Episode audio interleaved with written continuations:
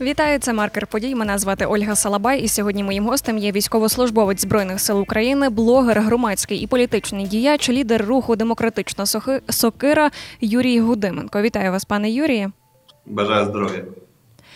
Напередодні з'явилася інформація, що майже 60% українських дипломатів після закордонних відряджень не повертаються додому. А причина це низька платня і проблеми з працевлаштуванням. Що тепер з якістю дипломатичного корпусу України?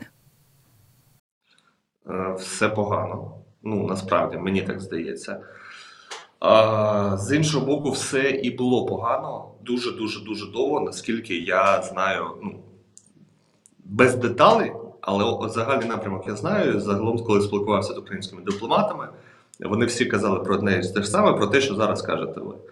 Про те, що персонал е, є немотивований, і е, це призводить до двох ем, досить серйозних наслідків. Наслідок перший, вони дійсно не повертаються, особливо, звичайно, з цивілізованих е, країн, на кшталт Сполучених Штатів, там є країн Європейського Союзу. А друге, що українські е, дипломати регулярно потрапляють у скандали, е, пов'язані з тим, що користуючись дипломатичною недоторканністю, вони перевозять контрабанду, займаються видачею громадянства за гроші. Ну тобто, ми всі ці скандали бачили, ми всі їх пам'ятаємо, і це призводить нас до думки, що потрібно щось робити тут і зараз. Тому що ну, велика війна з 22-го року показала всім нам, наскільки дипломатія є важливою, що це не просто е, якась прикраса на стіні, да, що це дуже дуже важливий для безпеки людей інструмент. І відповідно ми виходимо на ту думку, що нам потрібно серйозно займатися цією сферою, реформувати і підвищувати зарплати, але одночасно і підвищувати, підвищувати вимоги до дипломатичної роботи, підвищувати вимоги до тих, хто приходить туди на службу, і давати людям можливість е, працювати е, ефективно, але з повним контролем суспільства і власне керівництва. Рішення дипломатів не повертатися це для нас катастрофа чи ні? Як ви оцінюєте? Це досить серйозна проблема. Ну, катастрофи, ну, катастрофи в цьому немає, е, особливо порівняно з тим, які проблеми, ну, з якими проблемами зустрічається Україна щодня. Е, Але це велика проблема. Це вимивання людей, які е, мають досить, досить серйозний досвід. Це вимивання людей, які мають свою базу контактів. Е, І це важливі контакти. Якби вони залишились в Україні навіть на недипломатичній роботі, вони б могли започатковувати бізнеси е, з, за участю своїх друзів за кордоном. Вони б могли привозити сюди гроші, вони б могли інвестувати. Е, Багато, багато справді вони б могли знайти себе на користь нам всім. А зараз ми стикаємося з тим, що це ще одна частина, просто більш помітна вимивання мізків, витікання е, фактично інтелектуальної еліти, е, освічених, е, досить порядних людей за кордон, тому що там їм можуть запропонувати кращі умови. Звичайно, що з цим треба щось робити, але е, це має бути дуже великим сигналом для е, всіх нас, тому що просто по дипломатам це помітніше.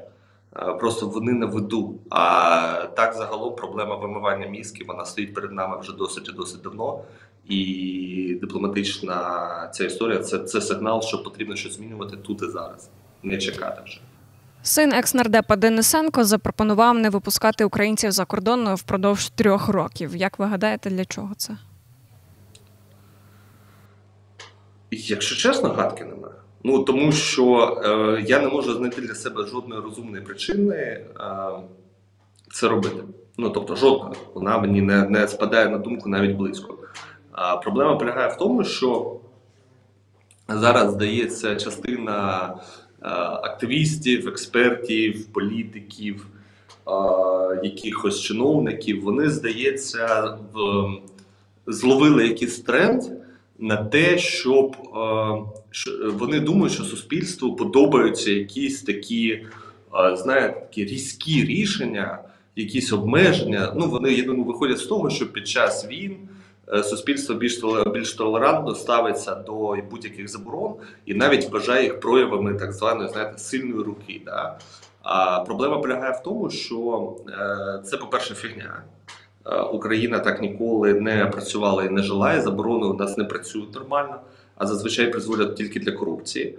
Е, По-друге, всі ну це відбувається одночасно з історією, коли е, є заборона на виїзд для народних депутатів. Але є кейс з Дубінським, кейс з іншими депутатами, які виїжджали, і суспільство чудово розуміє, що будь-які такого плану заборони просто а просто працюють не для всіх. А якщо вони працюють не для всіх, то це означає, що шкоди суспільству від них набагато більше, ніж якби цих заборон просто не було. Тому що нічого не вбиває внутрішню а, внутрішнє державне керування, нічого не вбиває так керування державою згори вниз, як закони, які не виконуються. Тому що якби закону не було, це була б одна проблема. Вона була б ну не настільки помітна. А те, що держава не в змозі прослідкувати виконання своїх законів, е, воно підводить багатьох людей до думки про те, що і так в принципі інших законів можна не притримуватись, якщо ці не працюють. Е, Відповідно, я думаю, що те, що було сказано, це була абсолютна дурість, е, пов'язана з бажанням привернути до себе увагу і відтягнути на себе увагу тої частини людей, які- мають подобатись такі непрості військові рішення. Е, А в результаті вийшло так, що суспільство відреагувало адекватно, дуже адекватно і висловило свою думку про цю ідею, і показало, що слухайте, ну так працювати не буде. Заборони це не те, що працює з українським народом. Ми не росіяни, ми не е, північні корейці. Е, З нами треба абсолютно інакше. Тим більше, що величезна кількість військових, які повернуться з фронту, дуже захочуть, по-перше, приїхати до своїх родин, які виїхали за кордон, і забрати їх звідти. По-друге, просто виїхати відпочити. І це абсолютно природне бажання. Сьогодні з'явилася інформація, що цей же Денисенко, який казав три роки не випускати українців, він собі катається світом. От як на таке реагувати?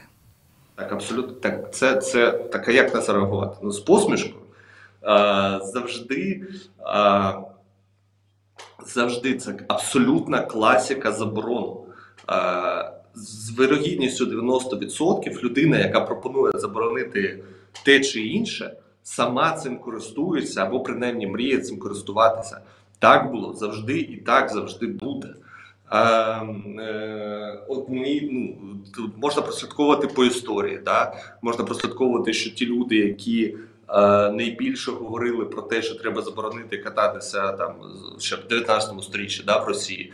Люди, які говорили, що треба заборонити е, всім росіянам там виїжджати в е, Європу, і треба, щоб вони жили тільки тут. Вони самі помирали на там в умовному Парижі чи в умовній Швейцарії. Е, Що люди, які е, дуже часто там це буває. Е, Там е, був випадок з європейським політиком е, ультраправим, який постійно говорив про необхідність заборони одностатевих шлюбів, і в результаті попався в іншій країні на гей-вечірці закритій. Да? Тобто, це абсолютно це, абсолютна класика, це абсолютно ну, це, це те, до чого українцям варто придивлятися частіше. Якщо хтось вимагає щось заборонити, то він ймовірно е, є користувачем і думає, що ця заборона е, його не стикнеться. Це неправда. Це ну зазвичай люди, які пропонують величезну кількість заборон, вони просто тупо ліцеміри, і це погано. Ви вже згадували Дубінського, і от нещодавно в нього і в його помічника провели обшуки. Е, і документ, до речі, на виїзд, куди він там їздив за кордон, йому видало Міністерство охорони здоров'я. Як гадаєте, чи покарають винних? І я зараз конкретно про Міністерство охорони здоров'я, ну і звичайно про Дубінському. Йому загрожує до шести років позбавлення волі. Насправді дуже б хотілося, щоб е, винних покарали, тому що там дуже цікава схема була. Е, незважаючи на те, що е, чоловікам призовного віку всім, взагалі всім, е, дійсно заборонений виїзд за кордони, це більш-менш працювало, більш-менш. Е, Одночасно з тим Міністерство охорони здоров'я фактично створило фейковий департамент, е, такий новий, ніякими законами не передбачений, який е, надавав окремі дозволи для тих, хто нібито супроводжує е, ну або по факту, або нібито супроводжує е, хворих своїх родичів за кордон. Це дозвол, власне це і дозволило Дубінському виїхати, е, тому що е, він нібито мав супроводжувати хворого батька. Але по факту батько виїхав е, раніше за нього, і Дубінський його не супроводжував, виїхав окремо. І мені б дуже хотілося, щоб були знайдені винні в цій історії, тому що це демотивує. Е, Це демотивує людей на фронті, це демотивує суспільство. А демотивація під час затяжної війни це величезна проблема. І звичайно, що мені б дуже хотілося, щоб Дубінського покарали, але не за цією статтею. Я розумію історію з Аль да, якого, який був хангстером, який давав команди вбивати людей, який особисто вбивав людей, але сів в ітогі, в ітогі за неоплату податків. А, але мені б дуже хотілося, щоб Дубінський сів не просто сів, а сів по тій статті, яку він дійсно заслугував. І ця стаття е, відкрита по ньому вже декілька років. Це 111-та державна зрада. Е, за створення разом із Деркачем проросійської інформаційної мережі, що втрачалися внутрішні е, справи Сполучених Штатів Америки, і що втрачалися внутрішні справи України в інтересах Кремля, тому що посадити людину в тюрму навіть дуже погано. Е, це лише половина справи. Так, він буде ізольований від суспільства, так він втратить вплив, але цього недостатньо для того, щоб суспільство бачило що таке справедливість, е, він має відповідати саме за ті головні злочини, які він вчинив. А головний злочин він досить відомий. Це державна зрада. Він працював на Російську Федерацію. Е, про це говоримо ми, про це говорять американці. Про це є достатньо доказів. І саме е, оцю справу варто б розслідувати. Але я відсилав запити до е, ДБР, до СБУ, і наскільки я зрозумів, з відповідей на ці запити, що справа з 21-го року, ну м'яко кажучи, не дуже просунулася. А жаль. Ще хочу говорити поговорити про військомат. Ви раніше казали, що наш військомат це філіал пекла з радянської армії. Чому ви так вважаєте? Це правда. А, Тому що а, як воно відбувається? Да? А, Якщо б ми, якщо б ми, наприклад, з вами да, будували бізнес, от бізнес а, по найму людей, ми б з вами на на, на ну, 100% ми б сіли і подумали про те, а, що нам треба для того, щоб цей бізнес працював, яка була б мотивація у співробітників. Е, які були б критерії ефективності. Да? Тобто ми б до цього підходили е, так. Ну, ми б до цього підходили дуже серйозно, тому що цей процес він би був для нас дуже дуже дуже важливий. А військомати зараз влаштовані так, що нібито е, їх цікавить не результат, а саме процес, як він є. І це абсолютно неправильно, і це не просто неправильно, Е, воно шкодить воно шкодить е, всім. В першу чергу воно шкодить українському суспільству. Я поясню, чому. Е, тому що, наприклад, е, ми приїжджаємо в е, Сполучені Штати Америки і починаємо роздивлятися, як працює їхня система рекрутингу в армію. В них немає призову в тому плані, до якого ми зараз звикли за останні півтора роки, е, але рекрутинг в них є. І перше, що ми бачимо, різницю між нашими військоматами і їхніми рекрутинговими центрами, в них є конкуренція між родами військ. Тобто е, кожен фактично рід військ веде свою агітацію за вступ саме до цього роду військ. Е, авіація собі, е, флот собі, морська піхота собі. Вони всі намагаються знімати якісь ролики, вони намагаються розвішувати якісь плакати. В них працюють свої рекрутингові центри. Ти приходиш туди. Е, ти приходиш туди абсолютно спокійно, тому що ти знаєш, що е, ти звідти спокійно вийдеш. І ти приходиш туди, п'єш там каву, розпитуєш про які про, про умови, да, про те, які пільги тобі положені, про те, е, чи можеш ти обирати, де служити, чи про те, що потрібна тобі професія. Це фактично як вибір роботи. І їхні центри працюють через конкуренцію. У нас військомати підпорядковуються сухопутним силам, е, сухопутним військам, да, і е, відповідно працюють в першу чергу в їхніх інтересах, але працюють вони кількісно. Тобто їх їх в першу чергу цікавить кількість призовників, а не їхня якість. І е, цю кількість вони в тому числі добувають. Ми бачили, як як це відбувається в Одесі, там коли людей хапають на вулицях. Це знімається на відео. Це відео бачить вся країна. І так, пацани, ви спіймали одного призовника. Молодці, клас, дуже велика ефективність цього. Але е, через це відео зі, зі сторони е, втікає 100 призовників, які це відео подивилися, і е, вони просто правдами, неправдами, хабарями, чим завгодно е, вони будуть добиватися собі виїзду з країни, щоб з ними цього не сталося. В той же час, в той же час, і я не просто впевнений, я абсолютно точно знаю, що це так. В країні величезна кількість людей, яким не вистачає одного маленького поштовху для того, щоб все ще в армію піти. Тому що я абсолютно точно знаю, і я це бачив, і я спілкуюся з людьми, що е, не можна сказати, що ми повністю е, вибрали потенціал добровольців. Не можна сказати. Залишились люди, і їх дуже багато. Ми говоримо про тисячі, про десятки, можливо, про сотні тисяч людей, які е, ну от їм не вистачає буквально там тут одного такого толчка мотиваційного, ідеологічного, який закличе, е, який дозволить їм плюнути на все, кинути роботу і піти воювати. І з такими людьми робота не, не ведеться, тому що у нас ну от е, ну майже немає. Ну я принаймні не бачу якоїсь такої кампанії агітаційної за вступ в армію.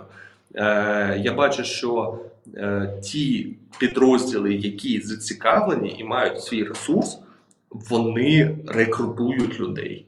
Вони прям рекрутують людей. І е, яскравий приклад третя окрема штурмова бригада е, Білецького. Да? Е, вони е, ви бачите білборди на вулицях. Я в цьому впевнений. Ви бачите, як у Львові е, відкривається рекрутинговий центр.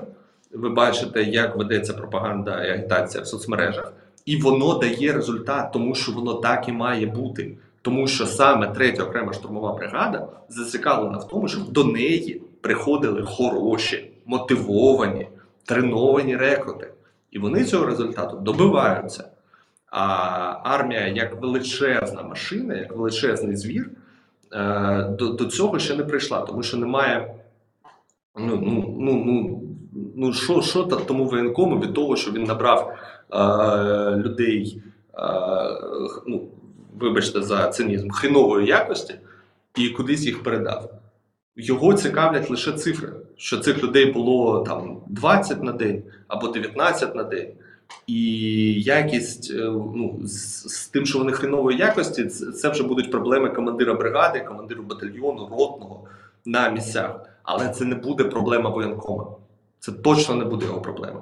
А от якби, е, умовно кажучи, е, морської піхоти був свій окремий е, рекрутинговий центр, можливість сам, самим набирати людей, да? умовно кажучи, своя така лі, лінійка військоматів. Да? то е, цей воєнком був би е, набагато набагато більше зацікавлений в тому, щоб якість була краща. Тому що він буде, е, тому що його буде е, контролювати його керівництво, яке зацікавлено в якості людей безпосередньо. Тому що якщо є низька якість, то не будуть виконуватися задачі, які ставляться. А якщо не будуть виконувати задачі, які, ставляться, то буде відповідати саме це керівництво.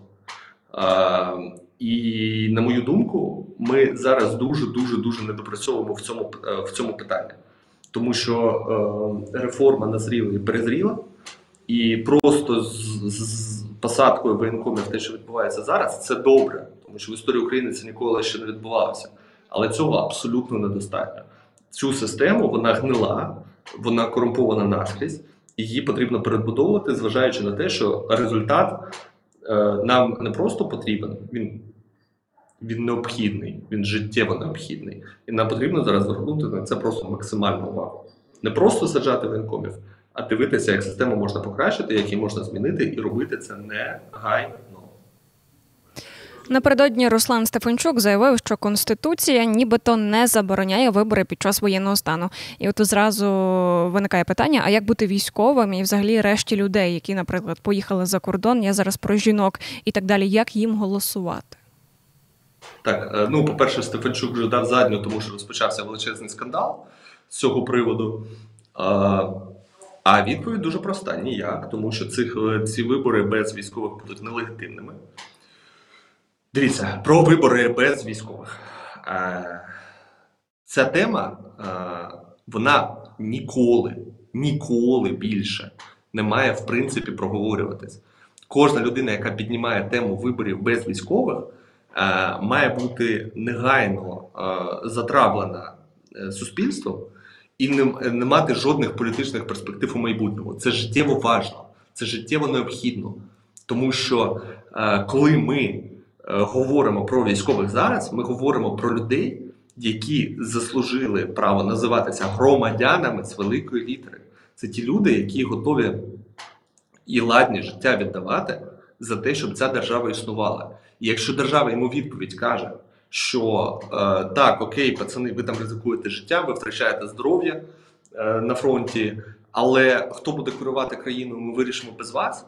Це саме та думка, яка може знищити всю українську державність як таку, тому що вона в корні протирічить, в корні протирічить базовій логіці. Обирати мають ті, хто е, найбільше зацікавлений в існуванні цієї держави і довів це на ділі. І кожна людина, яка запропонує провести вибори, поки ем, війна триває, військові в окопах. І відповідно вони ж не зможуть голосувати. Ніхто не буде виїжджати під Бахмут і влаштовувати там виборчі дільниці на Креміні. Ну не буде. Ну цього не буде відбуватися. То ця людина є а, або абсолютним, абсолютним дебілом, або ворогом української нації, тому що спроб... кожен військовий а, зрозуміє, що а, він залучений зараз до участі в житті держави тільки як людина, яка ну, цю державу буде захищати. Да? Але всі рішення будуть прийматися без неї. В корні правильний, в корні правильна лише одна відповідь на це. Е, Є такий ветеранський слоган, е, не тільки ветеранський, до речі, е, нічого про нас без нас. І це в першу чергу стосується виборів.